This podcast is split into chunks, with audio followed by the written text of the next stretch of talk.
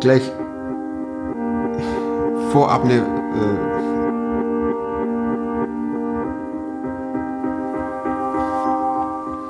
ganz am Anfang eine Vorwarnung.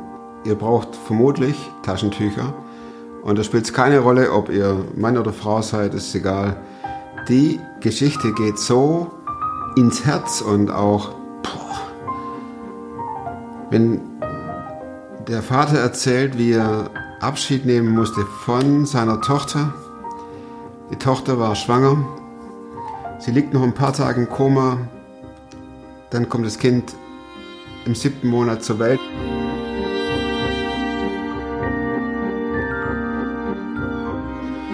Boah, so viel. Guckt euch den Film an. Es ist äh, sehr bewegend, deswegen auch Taschentuchalarm. Aber auf der anderen Seite ist es auch total faszinierend und ermutigend, wie dieser Mann mit, mit diesem Schicksalsschlag umgeht und doch wieder eine Freude am Leben gewinnt.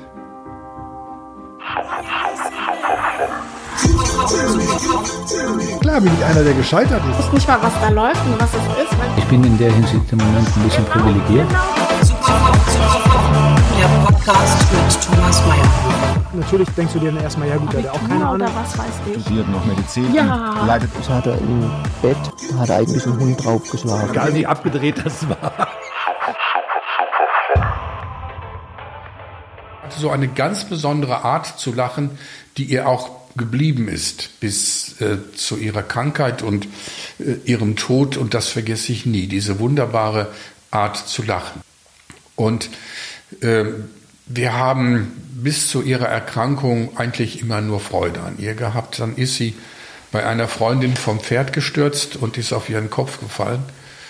Und ziemlich kurz danach gab es dann die ersten Probleme. Sie hörte plötzlich mitten im Satz auf zu reden und nestelte an ihrer Erkrankung, an ihrer Kleidung und ähm, wir ahnten irgendwann, hier gibt es irgendeine Erkrankung, dem müssen wir nachgehen.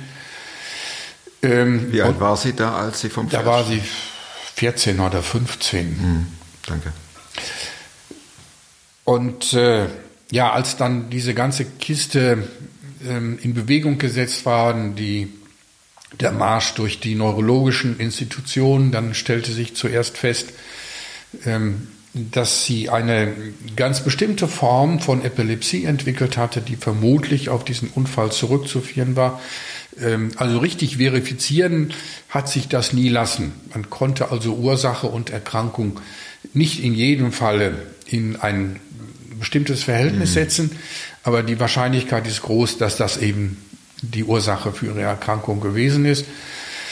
Ähm, Und eine Zeit lang hat sich das dann medizinisch ziemlich gut einstellen lassen. Sie hat zur Schule gehen lassen, äh, gehen können und hat auch den Schulabschluss ganz ordentlich gemacht. Ähm, Späterhin schlich sich dann ein Problem ein. Äh, Immer wenn so ein Dreivierteljahr abgelaufen war, dann wirkte die Medizin nicht mehr. Dann mussten wir also schnell in die Ambulanz und mussten das neu ordnen lassen von der zuständigen Neurologin. Das war immer deswegen eine kritische Situation, weil wir, weil man diese Art von Medizin nicht einfach von hier auf jetzt das Alte wegtun und das Neue äh, implizieren kann, sondern man muss Milligrammchen für Milligrammchen das Alte reduzieren und das Neue aufdosieren. Bei diesem Prozess ist man irgendwann an einem Punkt, wo das Alte nicht mehr und das Neue noch nicht hilft, weil nicht genug da ist und weil das Alte halt nicht mehr so zur Verfügung steht. Das hat dann immer auch zu sehr heftigen Krisen geführt. Und die Nisa, Nina hat viele Anfälle erlitten und wir haben mit ihr gelitten, weil das zu sehen, allein wenn dein Kind einen epileptischen Anfall hat, äh, auf der Erde liegt, mit den Armen und mit den Beinen zuckt, nicht ansprechbar ist, der Speichel fließt aus dem Mund, ähm, das macht was. Das macht was. Und das Schlimme ist, man kann nichts tun, man ist völlig machtlos. Es hat auch keinen Sinn, dann jedes Mal den Krankenwagen zu bestellen, weil dann ist sie eine Nacht auf Station und am nächsten Morgen schicken die sie wieder nach Hause, weil doch nicht viel getan werden kann. Das hat sich also wenn ich richtig gezählt habe, über 17 Jahre so hingezogen und hat sich ständig verschlimmert.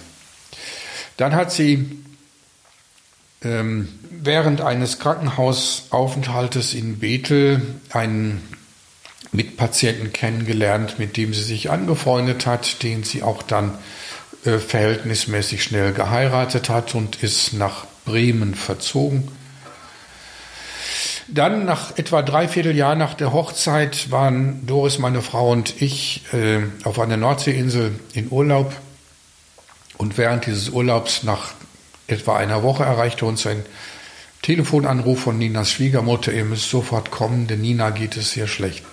Wir haben dann in aller Reile die Koffer voll geworfen und wir sind dann nach Bremen gefahren, ähm, um zu gucken, was ist denn da überhaupt passiert. Und ähm, die Nina lag im Krankenhaus. Sie war nicht mehr ansprechbar, sie war komatös. Da muss ich jetzt noch was Wichtiges einwenden, ähm, damit ich das nicht vergesse, was in dieser ganzen Geschichte ähm, etwas ganz Wichtiges und Beispielhaftes war. Etwa drei Tage vor dem Ereignis wurde ich morgens wach und reibe mir die Augen und sehe in der Luft an der Tapete ein Bild, etwa, was weiß ich, ein Meter mal ein Meter groß, sechs äh, Ärzte mit weißen Kitteln stehen um, mein Bett und versuchen irgendwas zu tun. Und ich war sehr erschrocken und denke, Höfel, was ist passiert? Hast du deine Medizin nicht genommen? Ähm, oder ist das so ein Nachklapp von dem Traum, den du vielleicht gehabt hast? Und dann nach etwa zehn Minuten hat sich dasselbe nochmal wiederholt. Da war ich allerdings wach und wusste, im Traum kann das nicht gewesen sein und war sehr beunruhigt weil ich mit dieser Botschaft einfach nichts anfangen konnte. War das zum ersten Mal in deinem Leben? Ja. Mhm.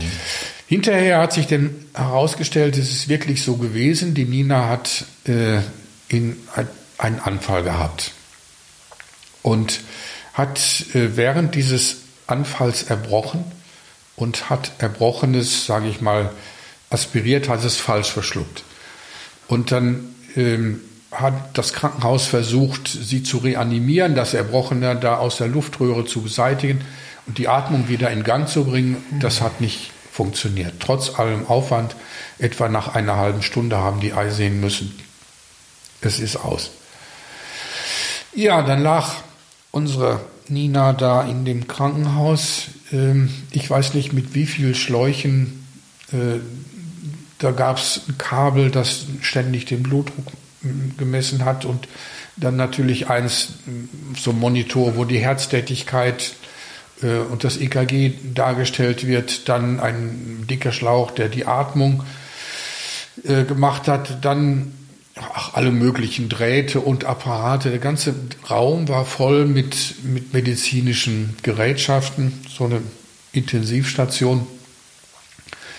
Und in dieser Situation ist sie noch zehn Tage beatmet worden. Und der Chefarzt, der sehr einfühlsam und sehr mitfühlend war und uns begleitet hat, der sagte, bitte gewöhnen Sie sich an die Idee, die Nina wird aus diesem Schlaf nicht erwachen. Da ist nichts mehr, was sie wieder wecken könnte, sondern das Hirn hat einen so schrecklichen Schaden erlitten, dadurch, dass eine halbe Stunde kein Sauerstoff zur Verfügung stand. Sie müssen davon ausgehen, dass das nicht wieder in Gang kommen kann. Und wenn das in Gang kommen könnte, dann wäre äh, der Zustand entsetzlich. Für uns war das nicht zu ertragen, weil die Nina lag da rosig und wie schlafend und hat geatmet und man war versucht immer zu sagen, Kind, mach doch die, die Augen auf. Äh, und das ging dann nicht. Und dann zehn Tage dabei zu stehen, nach drei oder vier Tagen haben wir gesagt, wir schaffen das nicht mehr und sind dann ein Wochenende nach Hause gefahren und dann wieder hin. Und als wir da ankamen, zeigte sich das therapeutische Team sehr überrascht und sagte, in dieser Nacht ist ihr Enkelkind geboren worden. Die Nina war schwanger und etwa zwei Monate vor dem errechneten Termin ist unser Enkelkind geboren worden, weil es ebenfalls ohne Sauerstoff war, ähm, auch tot, tot geboren worden. Und neben Nina, äh, was ja nicht auszuhalten war, man konnte sie in den Arm nehmen und sie war wie lebendig, die, die Wangen waren warm, die Hände waren warm, alles war rosig, alles funktionierte. Unser Enkelkind zu sehen, diesen wunderbaren kleinen Menschen. Ich habe ihn auf dem Arm gehabt. Wir haben noch eine Strampelhose und einen Teddybären gekauft, Entschuldigung. Haben dann nach zehn Tagen, als äh, dann wirklich alles zu Ende war, die beiden gemeinsam zu Grabe getragen. Das war auch noch mal was Besonderes da die Familie von unserem Schwiegersohn, die war nicht sehr groß, da waren nur wenige Leute und die kannten ja auch niemanden da in Bremen, in dieser fremden Stadt. Und von Wiedenest hatten sich 200 Leute aufgemacht, um an der Beerdigung teilzunehmen. Das hat uns sehr geholfen und sehr getröstet, mit dieser schrecklichen Situation da irgendwie fertig zu werden. Ja. Dann wie, wie geht man um mit dieser Trauer? Wichtig war dieses Ereignis, was ich vorhin geschildert habe, dass Gott mir quasi ins Vorhinein gesagt hat, Rainer, da kommt was auf euch zu. Er hat das nicht differenziert. Ich konnte damals überhaupt nicht verstehen, was das denn zu sagen hat. Ins Nachhinein habe ich gewusst, genau so ist es gewesen. Dann kam dazu, dass etwa zehn Tage nach Ninas Tod Ninas beste Freundin kam zu uns zu Besuch und sagte, ich weiß kaum, wie ich das sagen soll, ich habe die Nina gesehen. Ich habe die Nina gesehen und auch euer Enkelkind. Und wir haben das so gehört und konnten erstmal auch nicht so furchtbar viel damit anfangen, bis dann die Ehefrau des Seelsorgers hier aus dem Forum uns besuchte und sagte, stellt euch, stellt euch vor, ich habe die Nina gesehen. Das war dann die zweite. Ja, die zweite. Und das äh, hat uns geholfen, äh, damals in dieser ersten Zeit die ganze Kiste überhaupt irgendwie auszuhalten. Ich bin von meiner Natur auch nicht der, der gut aushalten kann. Ich bin sehr empfindsam, aber ich bin auch empfindlich. Das eine bringt das andere mit sich. Das Empfindsame ist eine wunderbare Gabe, das Empfindliche ist lästig. Ähm, aber es ist so, es gehört zu mir, ich kann es nicht trennen, ich muss damit leben, seit ich weiß, was, was das alles bedeutet, kann ich besser damit umgehen. Kann mir, also wenn dieses Empfindliche mal wieder zugeschlagen hat, mir sagen, dann nimm dich nicht so ernst. Ähm, das ist halt diese Überreaktion, werte die Dinge jetzt anders. Auch als hochsensibler Ja. Mensch, der Ja. In einen Raum reinläuft und So. alle Schwingungen und äh, Gefühle sofort Ja. auf sich bezieht und erkennt. Ja, das ist wahr. Ähm, so ist das. So ist das. Ähm, wenn ich jemandem begegne, der mit Problemen unterwegs ist, der muss kein Wort sagen. Äh, allein an seinem Gesichtsausdruck und seiner Haltung merke ich, der hat's schwer.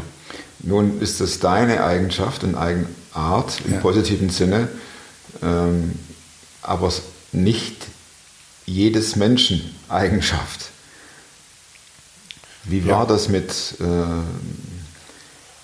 Leid tragen durch andere oder von Gott her? Wie gingst du damit um, dass sich Leute bei euch einfanden oder auch nicht?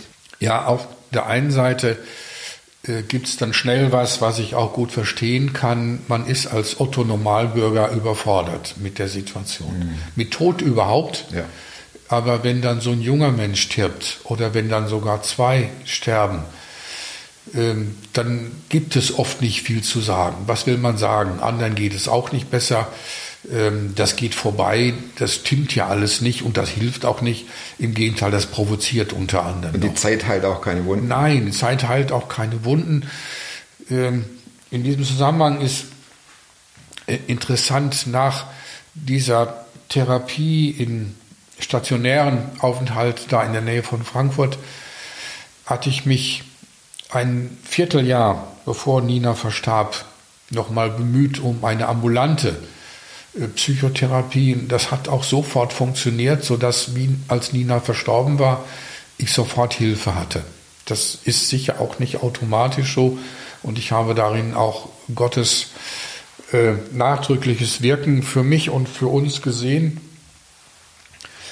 Äh, bei Doris war das nicht so, die hat allerdings auch zu diesem ganzen Themenkomplex eine andere Einstellung. Ich war von Berufswegen mit diesen Problemen befasst und äh, konnte vieles locker sehen, habe also ähm, die Erkenntnis gewonnen, dass ein Psychotherapeut im Nachthemd anderen Menschen nicht ständig unähnlich sieht, dass man die wahrnehmen darf als Menschen mit menschlichen Stärken, mit menschlichen Schwächen, Schwächen ähm, aber dass es hilfreich ist, wenn man sich da in Behandlung begibt, wenn man sich wirklich darauf einlässt und glaubt, der kann was und der will, der will was Gutes mit dir. Nur dann kann es helfen. Das hat sich da auch bestätigt und ähm, ich war sehr dankbar, dass ich dann schon Hilfe hatte, als das Unheil passierte und da jemand war, der mich immer wieder aufgebaut hat. Und weil ich dann in etwas besserer Funktion war, habe ich auch zu Hause äh, für Doris dann anders da sein können. Habe ihr vieles abnehmen können. Äh, zum Glück sind mir Hausarbeiten nicht unvertraut und das macht mir auch noch Spaß. Und ich habe meiner Frau da vieles abnehmen können, in Haus und Hof. Ich habe ihr die Trauer nicht abnehmen können, ähm, aber zumindest so in den praktischen Dingen habe ich hier eine Hilfe sein können. Ich habe für mich dann nach einiger Zeit versucht, in so einer betroffenen Gruppe Fuß zu fassen.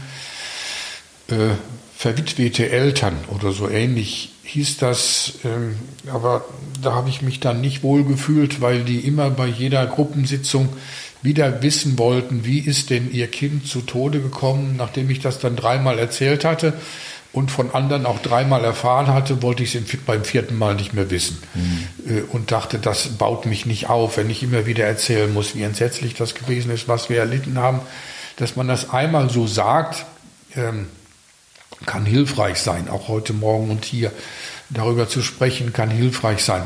Äh, reden ist tausendmal besser als verdrängen. Verdrängen hilft nichts. Man räumt die Probleme nur ins Kellergeschoss des eigenen Daseins und da führen sie durchaus nicht immer ein beschauliches Dasein, sondern entfalten unter Umständen eine verderbliche Wirkung. Von daher, das wäre auch eine Frage von mir, Rainer. Ja. Was würdest du ähm, betroffenen Eltern empfehlen, äh, wie umzugehen ist? Natürlich, das ist alles subjektiv. Und im einen tut so eine Gruppe bei den verwaisten oder witweten Eltern gut, anderen, andere möchten nicht mehr zum fünften und sechsten Mal über das Selbsterlebte sprechen oder Selbsterlebtes zuhören. Gäbe es aus deiner Sicht, wenn du das, wie, wie viele Jahre ist es jetzt her? Äh, seit Nina verstorben ist und euer Enkel. Sieben Jahre. Sieben Jahre. Mhm. Du guckst also auf einen langen Zeitraum zurück. Ja ähm, wo du mit Sicherheit auch ähm, falsche Wege eingeschlagen hast, wo du gedacht hast, das hilft vielleicht und dann musstest du wieder umkehren, nächster Weg. Was wäre so dein Resümee, wenn man überhaupt von helfen ja. also, reden kann? Das Allerwichtigste in diesem Zusammenhang, auch was ich für Geld und Kuchen nicht verzichten wolle, ist das starke Bewusstsein, dass in diesen Krisensituationen Gott an unserer Seite war und dass er mir trotz meiner, meines spe speziellen ähm, Andersseins im Hinblick auf andere Leute ähm, geholfen hat, das durchzustehen. Und manchmal dadurch, dass jemand kam und uns besuchte und uns was Liebes sagte oder äh, vor der Tür ein Blumenstrauß lag oder eine Tafel Schokolade oder Pralinen oder sonst was, so eine kleine Geste, die man dankbar nimmt. Er hat mich einfach dadurch versorgt, dass er die negativen Stimmungen von mir ferngehalten hat. Manchmal dachte ich, eigentlich ist meine Stimmung gar nicht dem Anlass entsprechend. Ich müsste eigentlich heulen und mir die Haare raufen. Brauche ich nicht mehr. Also durch das hier Das Thema Sinn- haben wir durch, ja. ja, ähm, aber das, das passt alles nicht zueinander und ich habe das als unglaubliches Geschenk empfunden, jetzt nicht, was eigentlich meiner Natur entsprochen hätte, in diesem Leid zu versinken und eine äh, schwere Depression, behandlungspflichtige Depression zu entwickeln, sondern zu spüren, da ist Gott an deiner Seite, äh, der beschenkt dich mit Dingen, die man sonst nicht haben kann, die man auch nicht erwerben kann. So die therapeutische Begleitung, dafür bin ich sehr dankbar.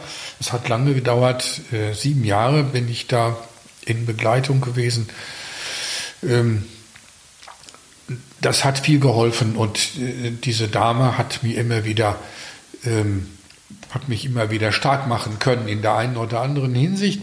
Aber das kann man nicht vergleichen, weil ähm, zum, zum, zur Stimmung eines Menschen angesichts von so traurigen Ereignissen, äh, da hat nicht jeder Zugriff. Vielleicht hat ein Mensch überhaupt keinen Zugriff. Man kann Bedingungen herstellen. So, als wenn es darum geht, wie Kinder geboren werden. Man kann äh, die, die Gegebenheiten begünstigen, aber man kann kein Leben schaffen. Man kann kein Leben schaffen. Das eigentliche, das Leben schaffen, muss Gott tun. Wir können nur die Bedingungen herstellen, die das begünstigt. So stelle ich mir das hier auch vor. Da ist jemand, der die Bedingungen begünstigt. Äh, Aber das Entscheidende, so habe ich das erlebt, das Entscheidende hat Jesus getan, indem er im entscheidenden Moment zur Stelle war und verhindert hat, dass ich da in eine schlimme Geschichte äh, hätte abgleiten können, was durchaus hätte passieren können und was anderen auch passiert und auch passiert ist äh, bei so schweren, schwierigen Ereignissen. Da bin ich sehr froh und wie gesagt, weil es mir äh, vergleichsweise gut ging, äh, habe ich auch meiner Frau beistehen können und ihr Mut zu sprechen und ihr tatkräftig zur Seite stehen. Das ist ja oft ein Thema, das bei solch schwierigen Lebenssituationen, nein, sehr schweren Lebenssituationen, äh, die Ehe am Abgrund äh, steht oder schon zwei Schritte weiter ist. Ja. Wie ging es da euch dabei? Ja, das hat uns natürlich auch nicht ähm, schadlos gelassen, dieses Ereignis. Aber das muss ich zu Gottes Ehre sagen. Wir sind in Kreise, keine Krise gerutscht, die nicht beherrschbar gewesen wäre. Wir haben uns immer wieder, auch bei allem, was uns begegnet ist und was wir gegen Keine Ehekrise gerutscht, die ja, nicht beherrschbar die, die nicht beherrschbar Ah, gewesen okay. wäre. Ähm, Um ein Beispiel zu sagen, damals, ähm, als ich ähm, auf dieser psychosomatischen Station war und zehn Damen um mich herum, das hat Doris aufs Äußerste beunruhigt, weil Ja. ich nicht der Erste gewesen wäre, der nach Hause gekommen wäre und gesagt hätte, ich möchte mich jetzt hier ein bisschen anders orientieren. Das alles hat es nicht gegeben. Kann man nachvollziehen. Ja, Die Angst. ja klar, ist das nachzuvollziehen. Das sehe ich Du wärst ja nicht der Erste. Nein, das ist ein Problem, das es gegeben hat und das es bis heute leider gibt. Manchmal wird das sogar, stelle ich oft damit erschreckend fest, wird das noch provoziert, weil der Therapeut den Eindruck erhält, das hilft meinem Mandanten, wenn er jetzt hier sich anders orientiert und an einen Menschen gerät, der freundlich und zugewandt mit seinem Problem umgehen kann. Das Dumme ist, das kann man auch nicht in Bausch und Bogen in Frage stellen. Die Frage ist nur, wäre das mit dem vorhandenen Partner nicht auch möglich? Wenn man nur die Genau. erforderlichen Bemühungen anstellen würde und den einbeziehen in diesen Prozess. Wie gehst du heute mit um? Mit dem Verlust von Nina und Es ist denkst du manchmal, Leonie wäre jetzt sieben? Oder? Es ist immer noch, du siehst ja, wenn ich hier sitze und heule, das ist mir alles nicht egal. Und manchmal gibt es auch besondere Krisen. Über meinem Schreibtisch gibt es ein Regal. Auf diesem Regal steht alle mögliche Krimskrams. und eine von Ninas Puppen, die wir ihr geschenkt haben, als sie noch klein war. Wenn ich diese Puppe ansehe, dann kriege ich keine Luft mehr und dann Mhm. fange ich an zu heulen. Wenn ich da so den Bären finde, der Nina gehört hat und den sie im Arm gehalten hat, äh, oder wenn ich mir vorstelle, äh, wie sie gesungen hat, weil ich Jesu Schäflein. Entschuldige. Das heißt, wenn, wenn eine Erinnerung kommt in den Alltag, und die kommen ja, Ja. unangemeldet, Ja, die kommen unangemeldet und das macht sie dann auch so, so stark. Das verleiht denen so viel Stärke, dass man von hier auf jetzt damit, ähm, zusammenbricht. ja, das auch. Was ja auch völlig in Ordnung ist. Man ist ja keine Maschine, oder? Ja. Ja. Rainer, ich bin boah, sehr bewegt. Und ich möchte dir danken für die Offenheit, wirklich. Ähm, Ich möchte auch hier zum Schluss kommen, denn wir, wir, wir geben hier keine, also generell keine Tipps, sondern es sind Geschichten aus dem Leben. Geschichten, wo auch, es gibt fröhliche Geschichten, in denen man Gott erfahren hat, es gibt sehr traurige Geschichten. Und ich habe immer drei Abschlussfragen dann. Und eine Frage, die ich an meine Gäste stelle, heißt, gibt es ein Buch, das du mindestens zweimal gelesen hast, das du weiterempfehlen kannst? Gerade auch unter dem Gesichtspunkt Punkt, äh, dieses Themas, von Verlust, von, von Ja. Trauer. Ja, äh, also ein Buch, das ich immer nur empfehlen kann, das mir ganz viel geholfen hat und auch heute noch hilft, auch jetzt nach sieben Jahren. Ähm, Die Psychotherapeutin, von der ich vorhin sprach, sagte mal, um einen verstorbenen Ehepartner trauert man ein Jahr, um ein verstorbenes Kind trauert man ein ganzes Leben. Und was ähm, ich da immer nur zur Lektüre empfehlen kann, weil ich da auch viel Betroffene wiederentdecke, die ähm, aus ähnlichen Situationen heraus ihre Not schildern, ist das Buch der Psalmen mitten in der Bibel. Das lese ich besonders gerne und stoße auch immer wieder auf Männer und vielleicht auch Frauen, die lauthals Gott vorhalten, was sie denn davon halten, von dem Geschick, das sie nun betroffen hat. Was er da so gemacht hat. Ja. Und das hat mich ein Stück weit dahin gebracht, dass ich Gott, mit Gott auch ehrlich umspringen kann und ihm sagen kann, ich verstehe das nicht, was du da mit uns getan hast, äh, aber ich will es akzeptieren, so gut ich das kann. Ich will es akzeptieren als deinen Plan mit unserem Leben, so gut ich das kann. Ähm, ein kleiner Trost ist, ähm, der Gesundheitszustand von Nina hatte sich in der letzten Zeit, kurz bevor sie verstorben ist, sehr verschlechtert. Und sie war im siebten Monat schwanger. Jetzt hätte die Geburt ja irgendwann angestanden. Wenn ich mir nur vorstelle, was passiert wäre, wenn sie mit dem Kind auf dem Arm einen Anfall erlitten hätte, Ehemann nicht da, was durchaus sein könnte, die fallen ja um wie ein Baum. Die können sich, äh, oder oftmals, je nachdem, wie das kommt, können sie sich auch nicht setzen oder legen, sondern es geht von einer Sekunde auf die andere. Was wäre mit unserem Enkelkind passiert? Ja, mit was hätte man da rechnen müssen? Ähm, was hätte das, sobald das Ordnungsamt nur davon erfahren hätte, für eine Flut von, äh, von Zeugs gegeben, um das man sich hätte kümmern müssen? Ja, ähm, Die Psalmen. die Psalmen. Die Psalmen. Das lese ich seit, ähm, die Bibel lese ich ziemlich genau seit 60 Jahren. Und das Buch der Psalmen, äh, das, da schlägt sich die Bibel von ganz von selber auf. Ähm, So oft bist ja, du da drin. Ja. Ja, das würde ich sehr empfehlen. Die vorletzte Frage ist eigentlich eine, die bei dir schon sehr stark jetzt äh, herausgearbeitet wurde. Ich stelle es nochmal, vielleicht kannst du in zwei Sätzen eine Antwort geben. Und zwar äh, lautet die Frage, welche Überzeugungen oder Verhaltensweisen hast du aufgrund deiner Erfahrungen in den letzten fünf Jahren verändert? Lebst du intensiver? Äh, siehst du Menschen anders an? Solche Dinge. Was hat das in dir bewirkt? Nicht nur positiv, also du, dir steht frei, darüber offen und ehrlich zu sprechen. Ja, ich bin sehr dankbar, sehr dankbar, dass ich nicht in so eine grundsätzlich vorwurfsvolle Haltung hineingerutscht bin, nicht auf Gott wütend sein muss, was auch schon mal sein kann und darf, aber als Dauerzustand ist das unerträglich, sondern dass ich verstehen will, so gut ich das vermag, Gott meint es gut mit mir, ähm, auch wenn ich das nicht verstehe, ähm, er ist Gott und ich bin Mensch und der Anspruch, ihn verstehen zu wollen in dem, was er tut, ist von vornherein zum Scheitern verurteilt. Wenn ich ihn in jedem Falle verstehen könnte, hätte ich ihn auf eine menschliche Ebene zurückgezogen. Weil er aber Gott ist, kann er Dinge tun, die ich nicht verstehen will und werde. Und ich muss mich da auch nicht bemühen.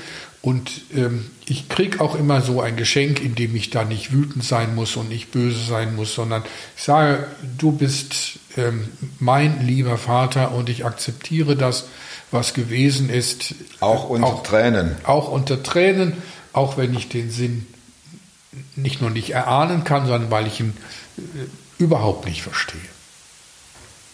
Letzte Frage. Du hast die Möglichkeit, eine Aussage auf ein Plakat anbringen zu lassen. Einer großen Ausfallstraße. Damit jeder sieht, der da dran morgens vorbeifährt und meinetwegen auch wieder nach Hause. Da sind also zwei Plakate links und rechts. Was würdest du draufschreiben? Ich würde ganz groß draufschreiben, Gott existiert und er hat dich lieb. Ich danke euch fürs Zuschauen und gar nicht mehr viel reden. Hinterlasst fette Daumen. Bis nächste Woche. Bleibt oder werdet super fromm. Macht's gut.